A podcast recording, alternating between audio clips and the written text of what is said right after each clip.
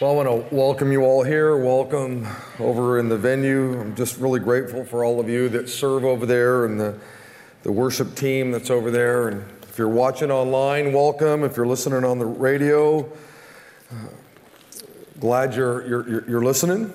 Um, hey, uh, my, uh, I have our, my wife and I have a small group that meets on Sunday nights, and they're, most of them are all new and young marrieds, and, and we have our tickets because we're, we're, we're going to be at this thing. If you are a young couple, this is the kind of thing you need to come to. You need to be at this. You get to meet other couples, hang out, get to meet Mark and Tammy Clements, the leaders of that ministry. And um, we're going to have a great time, a great, great food and all that. So make sure you, you, you get your tickets afterwards, okay? We'll have a great Friday night next, um, ne- next Friday. Um, I want to tell you uh, just quickly that about 30 um, something years ago, I was a brand new visitor here at Big Valley Grace. I didn't know the Lord uh, from Howard Hughes. It wasn't on this location, it was actually uh, over on Stanford Avenue. And when I got here, one of the first guys I met was a man by the name of Clarice Coyman. And Clarice uh, was a, an usher, a greeter here. His wife sings in the choir. And uh, uh, Later, I became the youth pastor. I had Bible studies at his house. His two children were in my youth ministry. And Clarice was an incredible man uh, who was used in great ways to, to build this church. He was an elder. And on Friday, he got to meet the Lord face to face. He lost his battle with, with cancer. And um, just wanted you as a family to know if you know Ree or the kids, be praying for them, send them a little note or something, and we're going to send out an email blast to everybody letting you know when the funeral is. We, we don't know when it is yet. It'll be sometime this next week. But uh, I want you to remember th- that family. It's a great family. I'm not standing right here if it's not for a man like um, Clarice Coyman, who invested in, in my life as a young man. And I know uh, that was a, a, family that's been a blessing to, to lots of people. But um, anyway, for the past nine weeks, we've been looking at the book of Nehemiah. It's been a series on leadership. And I've told you guys over and over and over again, all of us are leaders in some capacity or another. If you have the title of dad, you're a leader, right? You got the title of mom, you're a leader. My daughter, who's 21 years old, she's the firstborn in our family, and she, she's a leader because of that. Some of you are managers or you're the supervisors at the businesses you work at. That makes you a leader. Some of you, a lot of you are presidents or vice presidents of, of companies. Obviously, that makes you a leader. Some of you are the, the owner of a company or a business. That makes you a, a leader. And obviously, you're the leader of your own life. Nobody has more influence in your life than, than, than you do. And, um, you know, one of the things that, that happened as we went through this series, we're wrapping it up uh, today is somehow in my mind, I thought we were just going to look at an old book, an old history book, and, and on some plane, for those of us that name the name of Christ, it's good to know Jewish history. Nothing wrong with that.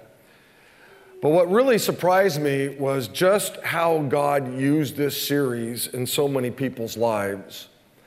The, the number of emails and phone calls and conversations I had from dads who said, you know what, I'm going to be a different dad because of this. I've never thought of myself as a leader in my home like that.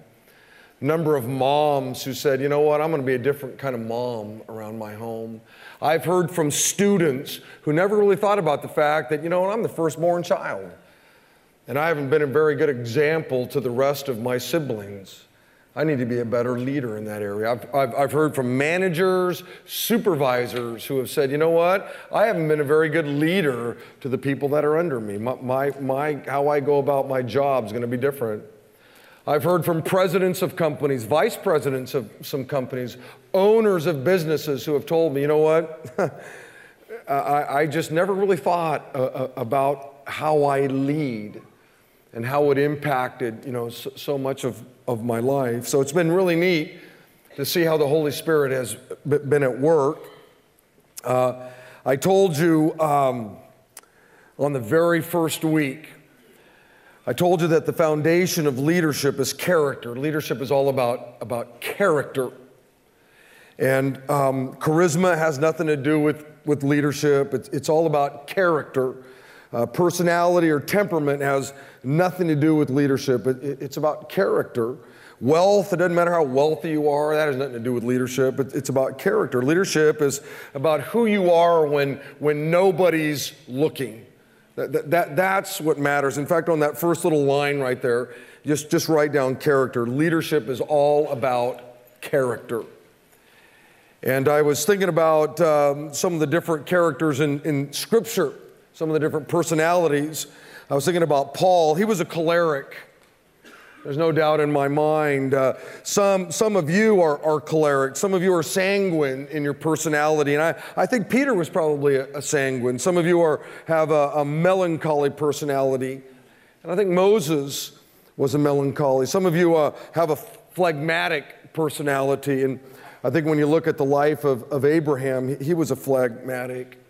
And all four of these men, you know, Paul, Peter, Moses, Abraham, were, were, were way different people but they were all incredible leaders. God used them all. Because leadership isn't about whether you're a phlegmatic or you're a sanguine or you're a choleric. Leadership's all about character. And uh, obviously, Nehemiah was a man of incredible uh, character. He was an ordinary man, but he, he did extraordinary things because he was a, a man of, of, of character. Now, what I want to do today is this uh, I'm going to wrap up the series by giving you a summary of some of the things we looked at. And obviously, we all have had our favorites, little, little things that have come out that for whatever reason the Lord touched you. But since I'm the guy that's standing up here, I've picked my top five, okay? These are the top five things, characteristics of, of a great leader. But before I get into it, I need to, for the last time, at least in this series, give you the, the history behind the book of Nehemiah. Nehemiah happened about 2,500 years ago. The Jewish people lived in a city called Jerusalem, and Jerusalem is still there now. You can read about Jerusalem in the paper. In fact, our president will be heading over to Jerusalem here in the next week or so. He's going to spend some time over there. I've been to Jerusalem on a number of occasions. I'll be leading another trip to uh, the, the Holy Land here in, a, I don't know, whatever it is, eight or nine months or whatever, or whatever it is. And so the Jewish people lived in this city called Jerusalem. And in those days, they would put up a big um, wall around the city, and that's how you protected, you know, all the people of the city from the bad guys, the bad armies. And the people lived there. And God said, Listen, here's what I want. I, am going to give you some commands, I'm going to give you some decrees. I'm going to give you, uh, uh, uh, you know, some thoughts on how you're to live your life, some rules, if you will. And as long as you live by these rules, God said, you know what, everything will be okay. I'll blow your mind, I'll take care of you. And the Jewish people made a decision that they didn't want to follow God. They didn't want to live by God's rules, and that came with a consequence. And as I've told you each week, we all understand that, don't we, dads, moms? We give our children some rules to live by. We give them some commands, if you will, and we tell them, hey, listen, as long as you take out the trash on Fridays, or you pick up the dog stuff on Tuesdays, or you mow the lawn when you're supposed to mow the lawn, everything's pretty good for our kids. It's a pretty good gig. We feed them, we put stuff over their roof, you know, how, you know, roof over their heads, and things are pretty good. But if our children choose not to obey us, if our children blow us off, it comes with a consequence, right? I mean, we just don't let our kids just get away with whatever it is they want to do. And God's no different. Uh, growing up, I, I was in a, my mom uh, and dad had divorced, and so I was in a, lived in a single home with a single parent. And my mom was just this little Italian gal. I think I came out of the womb bigger than my mother, okay? And Mark Clement, uh, Mark Dobbins, right down here, knew my mom. We went to school together. And my mom, though, you know, I was always bigger than her. Man, if, if I messed up, um, you know, it wasn't, it wasn't a good, wasn't good. My mom would spank me. I remember once I was a junior in high school. I'm a junior in high school and I'd done something and ticked my mom off, and she came up, Ricky, and she's, and, you know, and I know it was just killing her arm, you know, and I, yeah, go ahead. You don't ever do that again because, and you know, she's, a, it's not even, it's not even doing a thing to me, but there, there she is, you know, beating her son. You know, it's unbelievable. and guess what? I lived. Unbelievable. You know, there, there there's a, uh, um, what we call the greatest generation out there. The greatest generation grew up in an era where, where they were spanked.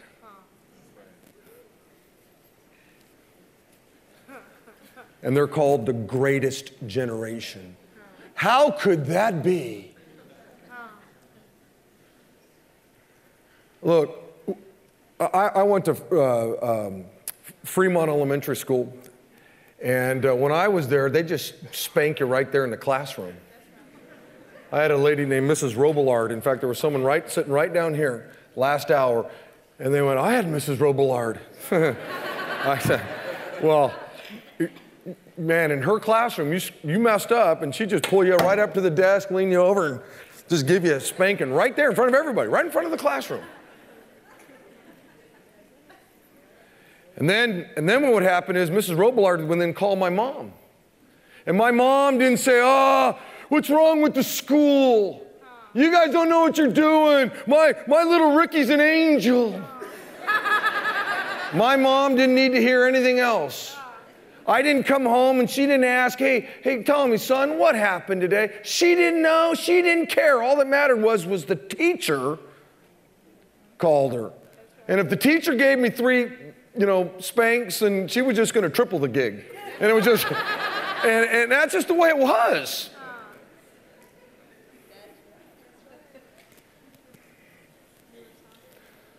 Boy, this country's come a long way.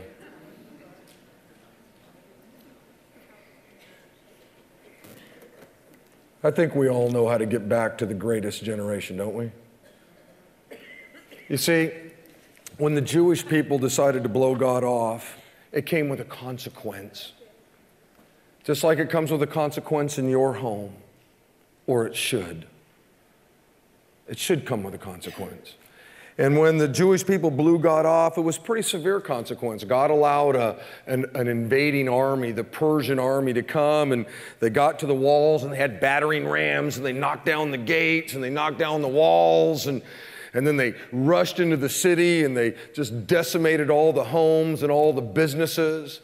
There was, uh, God wanted to be worshiped in a special way and in a special place in the Old Testament. And, and there was this big temple in Jerusalem, and they knocked down the, the temple and bashed it all up. And, and then what they did was they rounded up all of the Jewish people that were alive, a lot of them were killed, and they deported them from Jerusalem and took them all the way to a city called Babylon which is where Iraq is today. And it was about 800 to 1,000 miles away. So the consequence for disobeying God was, was pretty severe.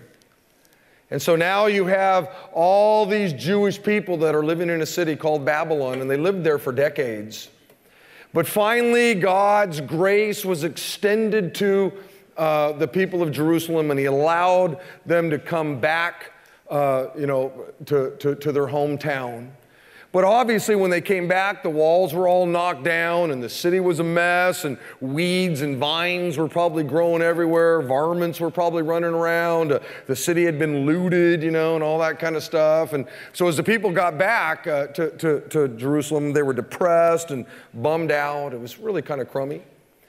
There was a guy named Nehemiah. He had never been to Jerusalem. He was probably born in Babylon, who had made his way up the, the, the, I don't know, the food chain of the Persian government, and he was pretty close to the king. The king at that time then was a guy by the name of Artaxerxes. And Nehemiah's brother had gone to Jerusalem and went all the way back. So he traveled the four or five months to get to Jerusalem. He checks it out. Then he travels four or five months back to Babylon and he tells his brother Nehemiah, Wow, Jerusalem's a mess. The walls are all destroyed, the city's a mess, the people are all depressed and bummed out, and Nehemiah was grieved over it. he finally goes to his boss, the king, if you will, and says, Hey, Artaxerxes, can I go to, would you allow me to go back to Jerusalem? I'd love to fix up the city. And uh, Artaxerxes, the king, says, Absolutely.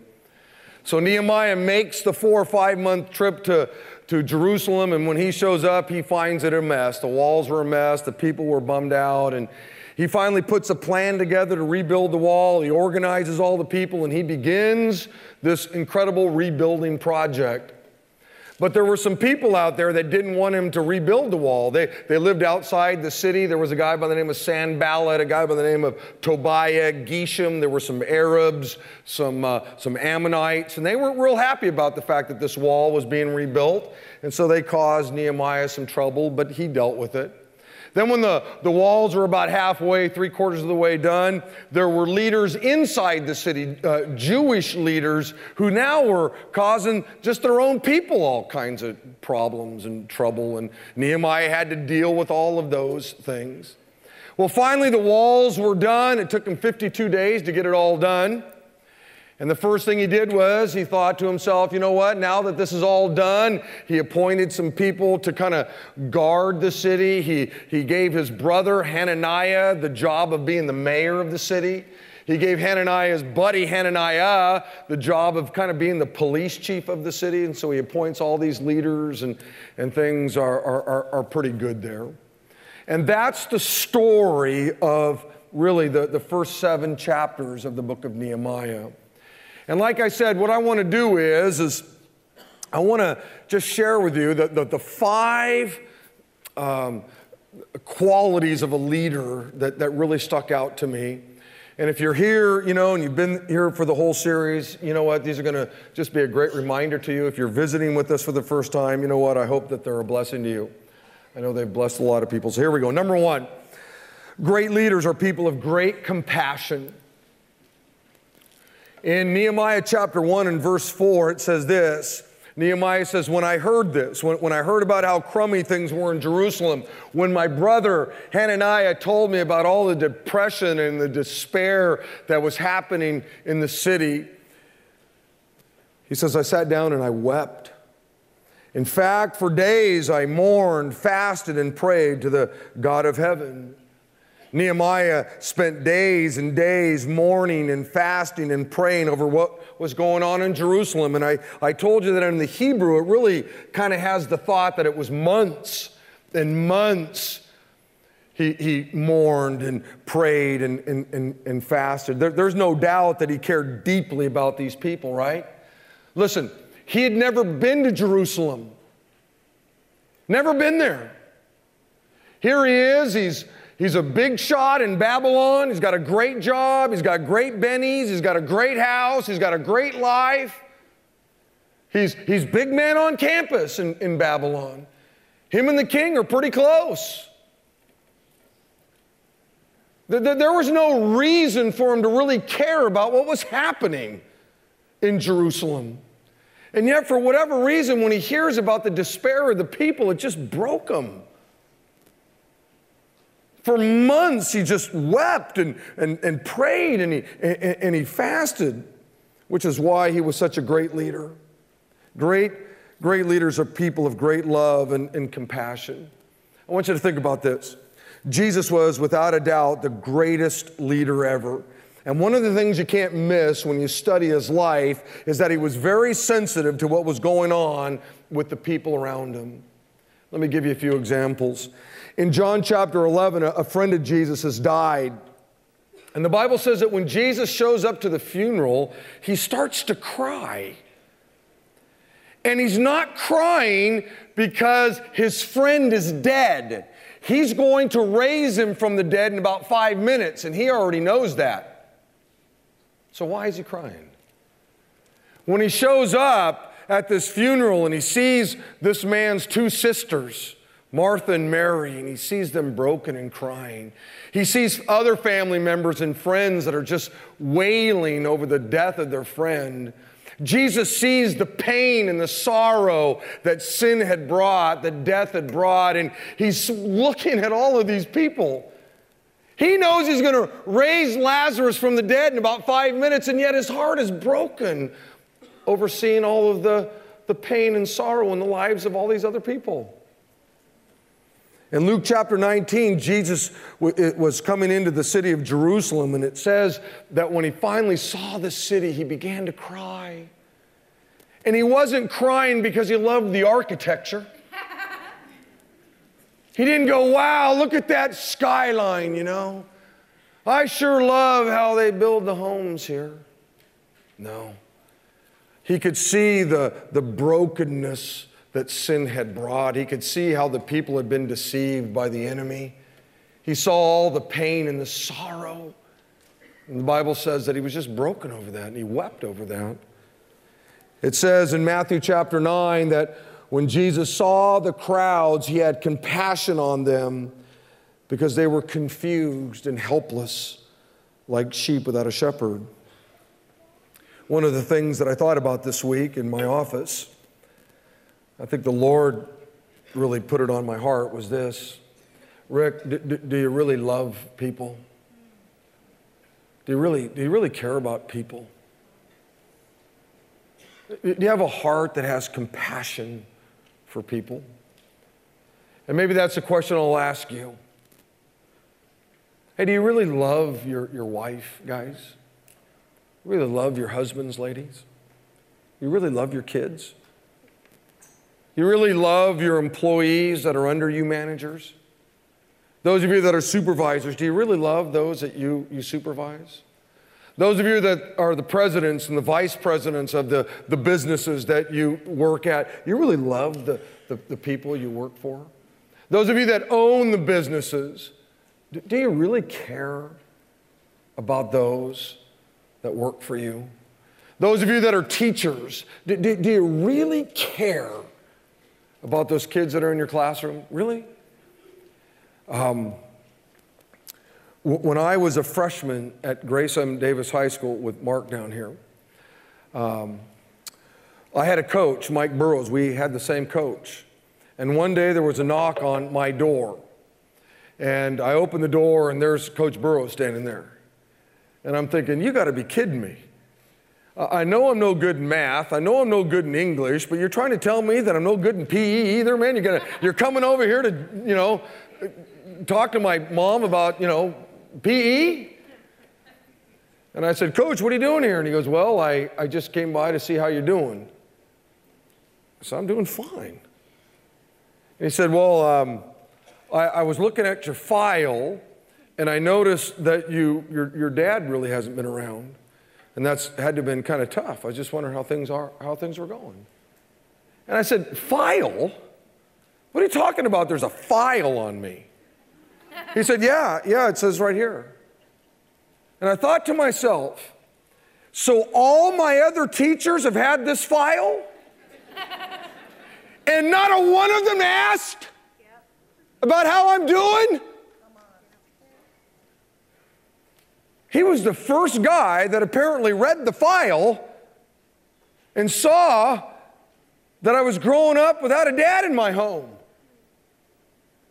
He was a, he's the guy who, who asked how I was doing. He didn't care about how well I could kick a ball or throw a ball. He just wanted to know, how are you doing? It wasn't about whether our, I, I, I was getting a good grade or a bad grade. He didn't care about that. He cared about me, you see. And come to find out, he was a Christian. And there's, um, you know, one of the, my heroes in my life is Coach Burrows. Not because he was a great coach, he was. The reason why he's a great hero to me is because the guy cared about my life. He actually like read the file and saw something and went, "Whoa, I'm going to go check on him and see how he's doing." You see, it's real easy I, to be a teacher and just make sure you get all the right grades and, you know, check off all the right boxes and do all the right stuff. It's real easy to be the supervisor or the manager and, you know, you just kind of get the job done and, or you're the owner of the business and you're just checking the bottom line, making sure. It's easy to, to kind of get in that place. Instead of saying, hold on here, do, do I really care about these people? Do I really have a heart for them? Do, do I really, you know, you know, love them? Paul said this in Philippians chapter 2. He said, Rick, don't, don't be selfish. Don't try to impress others, Rick. Instead, Rick, why don't you be humble? I want, I want you to think of others better than yourself. Don't look out only for your own interest, but Rick, take an interest in others also. In fact, you have to have the same attitude that Jesus Christ had. Though he was God, he did not think of equality with God as something to cling to. Instead, he gave up his divine privileges. He took the humble position of a slave and he was born a human being. And Rick, when he appeared in human form, he humbled himself in obedience to God and even died a, a criminal's death on a, on a cross. That was written to you.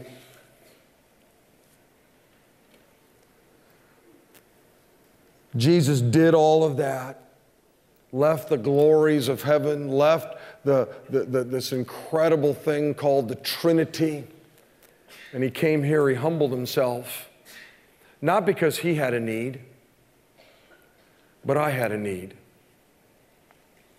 You had a need. He thought more about you, he thought more about me than he did himself. And the Bible says that that's the attitude that I'm supposed to have. That's the attitude that you're supposed to have. And obviously, I think you see that in the life of Nehemiah, don't you? Here he is, a thousand miles away, living the, the life of O'Reilly, man, doing well. And he hears about some people that had a need. And he says, You know what? I'm going to put their need ahead of my own. I'm going to go and try to be a, a, a, a blessing to, to, to, them. Here's one of the great leadership uh, laws people don't care how much you know until they know how much you care. Look, um, the world really doesn't care whether you know all the books of the Bible. Your neighbor doesn't care whether you know all the books of the Bible. The people you work with, they don't care whether you can rattle off all the great theological truths of Scripture. The people who work under you, the people in your classroom don't care whether you memorize a, a verse each week. They really don't. Now, you should do all those things. But they don't care how much you know until they know how much you care. And when they see that you care for them, that's going to make them way more open to whatever it is you know. You see, the only group of people that Jesus really hated were those that knew a lot. In fact, the Pharisees were people that probably had the whole Old Testament memorized. And Jesus hated those guys. They knew a lot, but they didn't care about anybody. And the Bible says all knowledge does is puff up. And the religious leaders of that day, man, they were the most puffed up people you could ever imagine. They didn't really care uh, uh, about any, anybody. Now, let me remind you of a, a huge theological truth, and that is this Jesus said in John chapter 3 that God so loved the world, you and I, that he gave his one and only Son. He gave his Son that's what he gave. The, the God that we're here to worship, he gave his son. Now, you know, we send a little basket around, and, and God wants you to honor him with your wealth. He wants you to give s- some shekels for his purposes and his glory. Aren't you glad he doesn't ask for you to give your son like he did? You see, the reason why God wants us to be givers is because he was a giver, the greatest giver ever. God loves people. He, he cares about people. The Bible says this in Romans chapter 5. He says, But God showed his great love for us by sending Christ to die for us while we were yet sinners. Beloved, there's no doubt that Jesus loves people. There's no doubt that Jesus cares about people. In Matthew chapter 22, Jesus was asked a, a great question. This young whippersnapper comes and says, Jesus, what's the, what's the, the, the greatest commandment? If you could boil the Bible down, Jesus, what's the greatest commandment? And Jesus looked at this young guy and said, The greatest commandment is that you would love God with all of your heart, with all of your mind, with all of your soul, and with all of your strength. That's the greatest thing you can do with your life. And I'm sure this young guy, at least in my imagination, said, Thank you very much. And maybe turned to walk away. And Jesus said, Hold on there, young fella. I want to give you number two. He didn't ask for number two. But Jesus wanted to make sure he got number two. And I picture this young guy turning around going, okay, well, what's number two? If number one is loving you, what's number two? And Jesus said, number two is every bit as important as number one. In fact, he said it's equally important. And that is this, is that you would love other people the way you love yourself. And that wasn't a narcissistic love. That wasn't, hey, you know, get in front of a mirror and check out your abs. It wasn't, it wasn't, it wasn't that kind of a love. What he was saying is, is that, you know, you loved yourself so much this morning that you met a need that you had. You, you were hungry, right? And so you ate some cereal, you, you ate a bagel, you ate some eggs and bacon, whatever it is. And Jesus said, That's great. You need to love yourself like that. You need to meet those needs in your life. But he says this don't stop there. Don't just you know, put food in your own mouth, make sure that you're doing something to help other people who have that same need. Love them the way you love yourself. And so, you know, when you put your shekels in that little green bag, some of that goes to help feed uh, people. You see, Jesus said the greatest thing you could do with your life is to love the Lord. It's the greatest thing you can do. But equally important is that you care about other people. In fact, Jesus said, the one distinguishing mark of Christianity isn't how big your Bible is. It isn't about wearing a cross around your neck or cross earrings or having a honk if you love Jesus sticker on your car. The one distinguishing mark was that you would love other people. By this shall all men know that you're one of my disciples, Jesus said, by your love for one another. He didn't say it was based upon all your theological knowledge or, you know, we all have to, you know, have our hair combed the right way or he said it'll be by your love. That's the one distinguishing mark, Jesus said. It's obvious that God wants us to care about others. Bob Pierce, who was the founder of World Vision, said, Let my heart be broken with the things that break the, the heart of God. And this is uh, what I believe is the first step of being a great leader. And it doesn't matter what your personality is, it doesn't matter what your educational level is, it doesn't matter how much wealth you have, everybody can be compassionate. Everybody.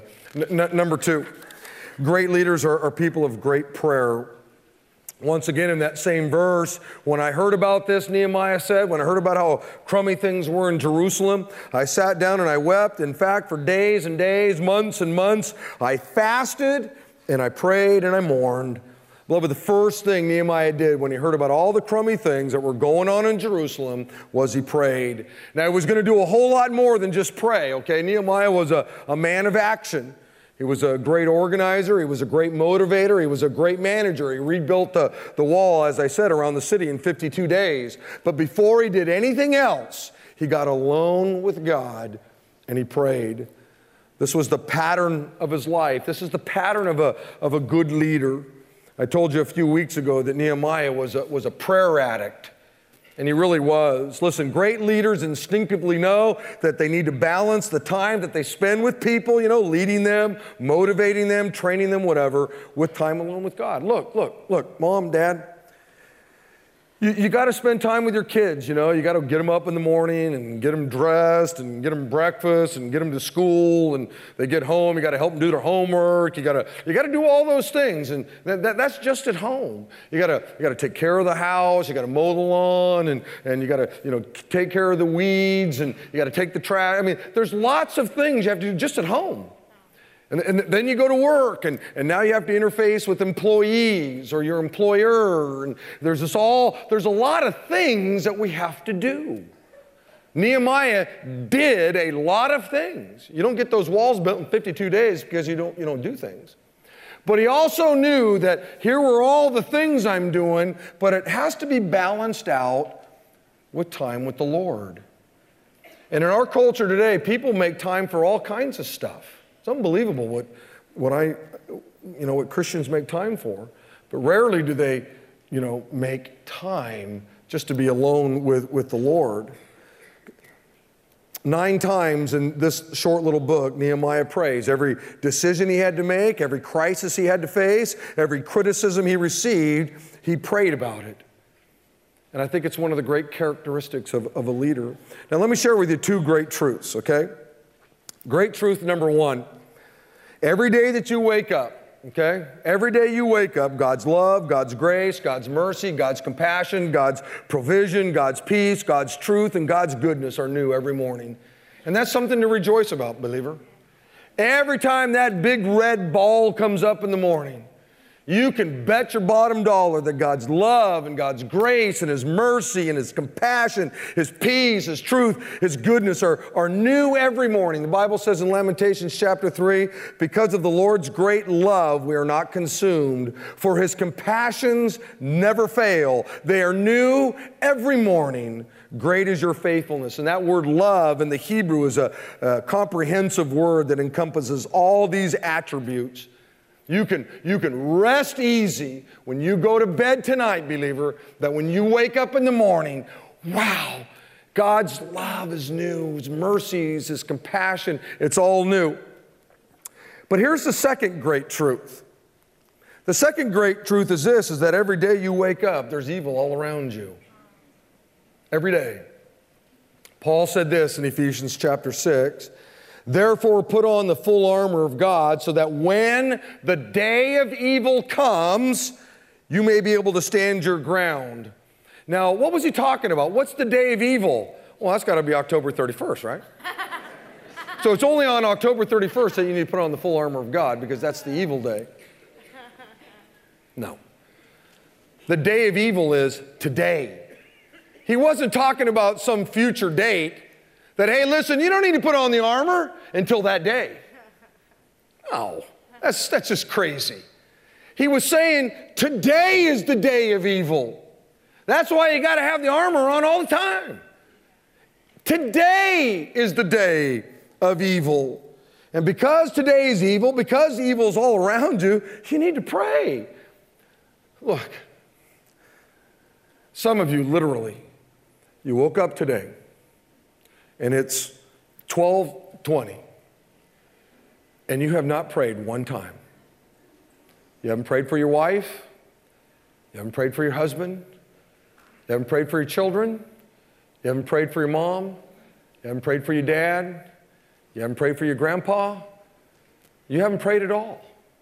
You came here and you're singing some great songs and you worship Him through your giving and you're hearing a message from the Word of God, but literally, you personally have not prayed all, all morning long. Someone once said prayer is the only weapon that the evil one has no defense against. Now, let me tell you the one big reason why some of you haven't prayed or why people don't pray, and that's this people don't pray because they don't realize that they have an enemy. That's why some of you haven't prayed. You just don't really get it. You don't understand that the devil's real. You don't understand that the demons are real. You don't understand how powerful they are. And because of this, you woke up this morning and ate your breakfast and combed your hair and brushed your teeth and got in your car and made your way down here and you haven't spent one moment with the Lord. In Exodus chapter 17, we get this incredible example of the power of prayer. I want to read it to you.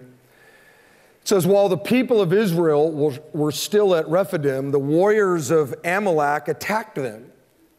Moses commanded Joshua, Joshua, choose some men to go out and fight the army of Amalek for us. Tomorrow I'm going to stand on top of the hill holding the staff of God in my hand. So this is what he says. He says, Joshua, you're the young guy. Get some soldiers, sharpen up your spears, sharpen up your swords. You get out there. I want you to take on this evil army. And what I'm going to do is I'm going to go right up on top of this hill. I'm going to hold up my staff. And that was a position of, of prayer, of, of trusting in the Lord. So Joshua did what Moses had commanded and fought the army of Amalek.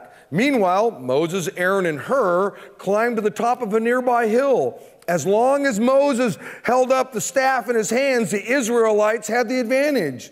But whenever he dropped his hands, the Amalekites gained the advantage. Moses' arms soon became tired, so he could no longer hold them up. So Aaron and Hur found a stone for him to sit on. Then they stood on either side of Moses, holding up his hands. So his hands held steady until sunset. And as a result, Joshua overwhelmed the army of the uh, army of Amalek in the battle. Here's this incredible story of, of this army coming against the Israeli people. And Moses grabs the young commander and he says, Listen, man, you get the guys together. I want you to go out and fight them. And here's what I'm going to do I'm going to be right up on top of that hill and I'm going to be praying for you. And so imagine Joshua with these guys going out to take on this army, and they turn around, and there's the old man. There's the old prophet up on this hill, and he's got a staff in his hand. And I'm sure they're going, Yes, the man's with God right now. He's praying. That had to pump him up. I mean, that had to be an incredible sight. And there they were battling it out. And man, and all of a sudden, Moses' arms get tired. And when his arms came down, all of a sudden, the, the Amalekites began to win the war. And all of a sudden, Moses goes, whoa, whoa, whoa, whoa, whoa. And he puts his hands back up. And all of a sudden, the, the Israelis begin to win. And all of a sudden, his arms got tired again. And the Amalekites, they began to win. And so Moses is, dude, I'm, whoa. He figures this out. Uh, Aaron and Hur figure it out. They sit Aaron, they, they, they sit Moses on a stone. And here's Aaron. He's got his arm up. And on this side is Hur, And he's got Moses' other arm up. Imagine this picture. Imagine Joshua and his men fighting blood and screaming, and they turn around, and there's the old man. There's, there's the old prophet, the prophet of God. And he's up on this hill, and they see Aaron and Hur holding his hands up unbelievable, this picture of the power of prayer. Now, let me give you a quick, six quick op- observations. Number one, Moses recognized that he had an enemy. He knew he had an enemy. He understood he had an enemy. Listen to me, Christian. Moses knew he had an enemy. You got one too. The second thing, is Moses recognized he was no match against his enemy. He looked at this uh, uh, uh, uh, Amalekite army and said, Man, they got better guns, they got better spears, they're just better trained. These guys are better than us. we're, we're man on man, we're just, we, we don't really stand a chance. Number three, he recognized because of that, he needed to pray. He needed a power greater than whatever it is he had. Number four, he recognized his need to recruit others. For whatever reason, he said, Aaron, Hur, I want you guys to come with me. And he didn't bring them up that mountain so they could whittle something. They brought him up that mountain so that he could, that they could be involved in this prayer meeting. And number five, Moses prayed. You see, listen to me. L- l- listen. Christian, I know you know you need to pray. You know it. You know you need to pray. Don't really need to tell you you need to pray. You know you need to pray. Moses knew he needed to pray, and guess what he did? He actually did it.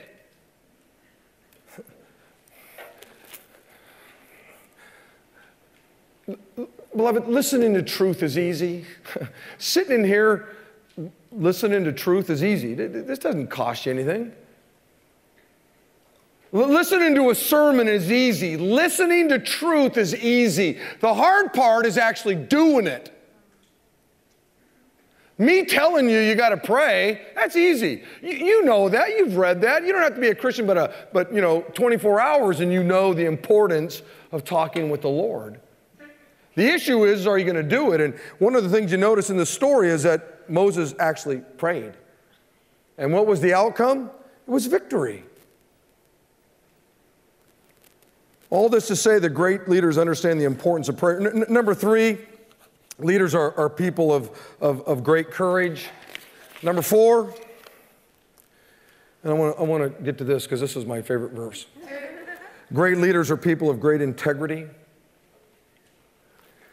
In verse 5, it says, For the entire 12 years that I was the governor in Judea, obviously Artaxerxes had had given him a new position from the 26th year of the 32nd year of the reign of King Artaxerxes. Neither I nor my officials drew on our official food allowance. The former governors, however, in contrast, had laid heavy burdens on the people, demanding a daily ration of food and wine besides 40 pieces of silver.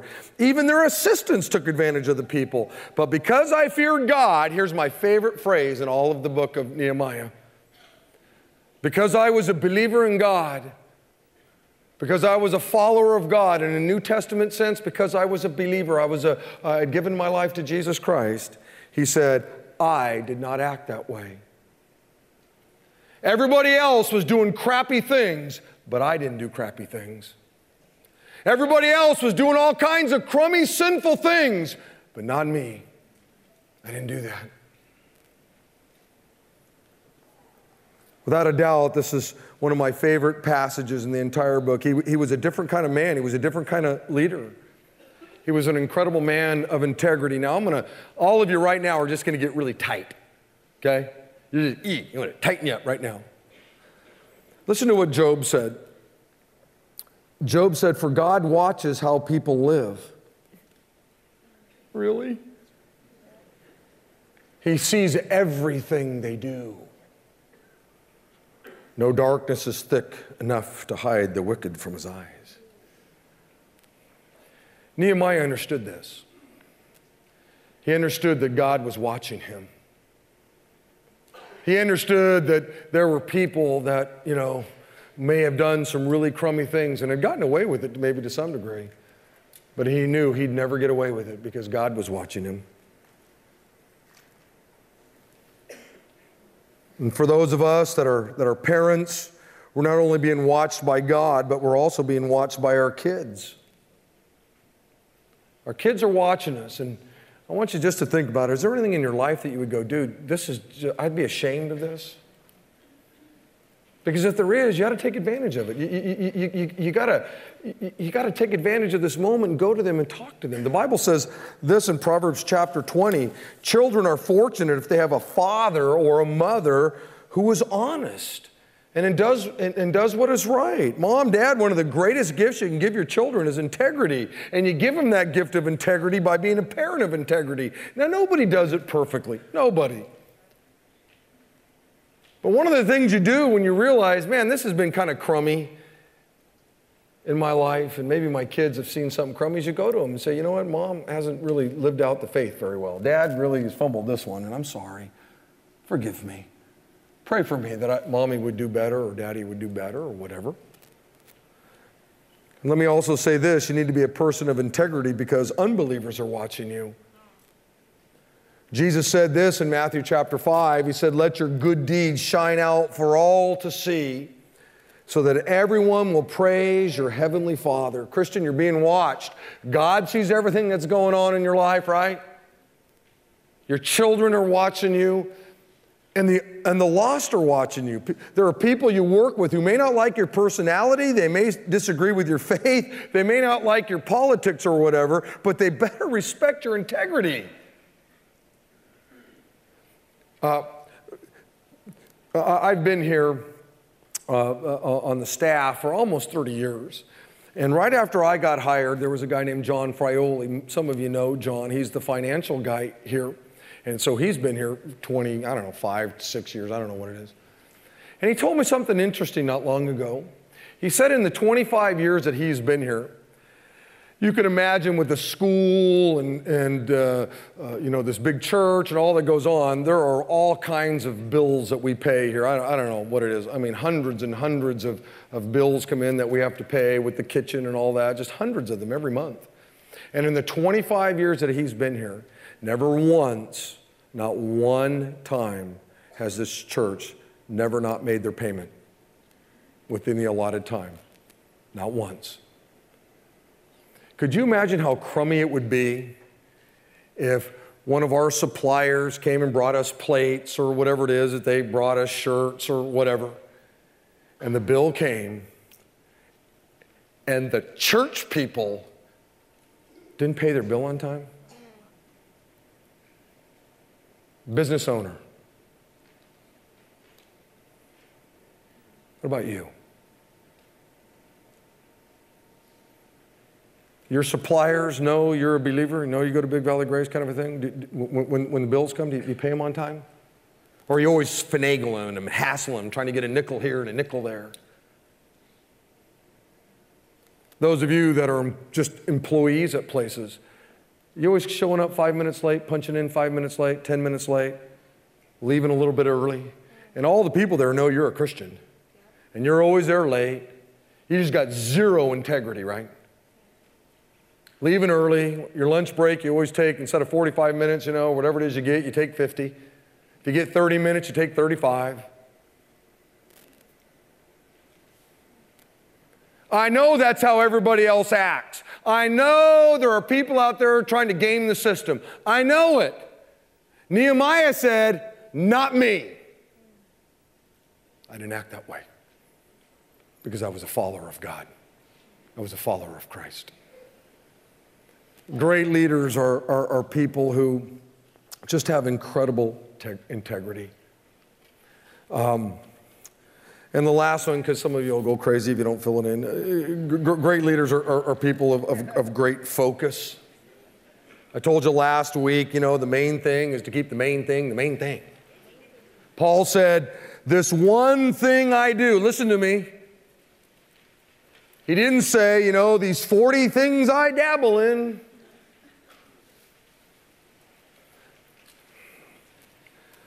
Man, look, Jesus said the main thing is to keep the main thing the main thing.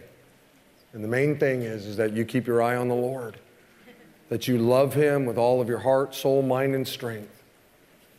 First four, the Ten Commandments, right? Don't have any other gods before me. Don't make for yourself an idol and worship that idol. Don't misuse the name of God. Don't, don't, don't, don't, don't misuse my name. And, and then, hey, set aside one day and keep it special, keep it holy for me. The main thing is that you keep your eye there. But remember, remember, the second most important thing is just like the first, and that is that you care about other people. And let me just tell you something. If you, for, for me, where that applies um, the most is in my family. See, if I can't care about my family, if I can't love my family the way I love myself, then what does it matter whether I'm loving anybody else? Hey, hey, hey, husbands. It's got to, the main thing, you know, keeping the main thing the main thing. You, you, you got to love the Lord, but it has to play itself out in your family. Do you love your wife? Do you love your kids, guys? Hey, ladies, do, do you love your husband? Do you love your kids? It's got to play itself out there first. That's where, that's the most important place. Why don't you all stand and I just want you to close your eyes over in the venue. Just, just stand up for, for a quick second and close your eyes, okay?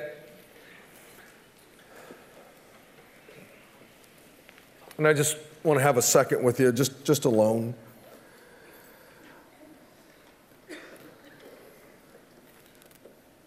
I gave you some thoughts about compassion and being a person of prayer, courage, integrity, focus. I just want you to think about this. Which of those qualities would you say you do best? Some of you are, are very compassionate people, I know you. Some of you are incredibly um, in tune with the Lord in prayer.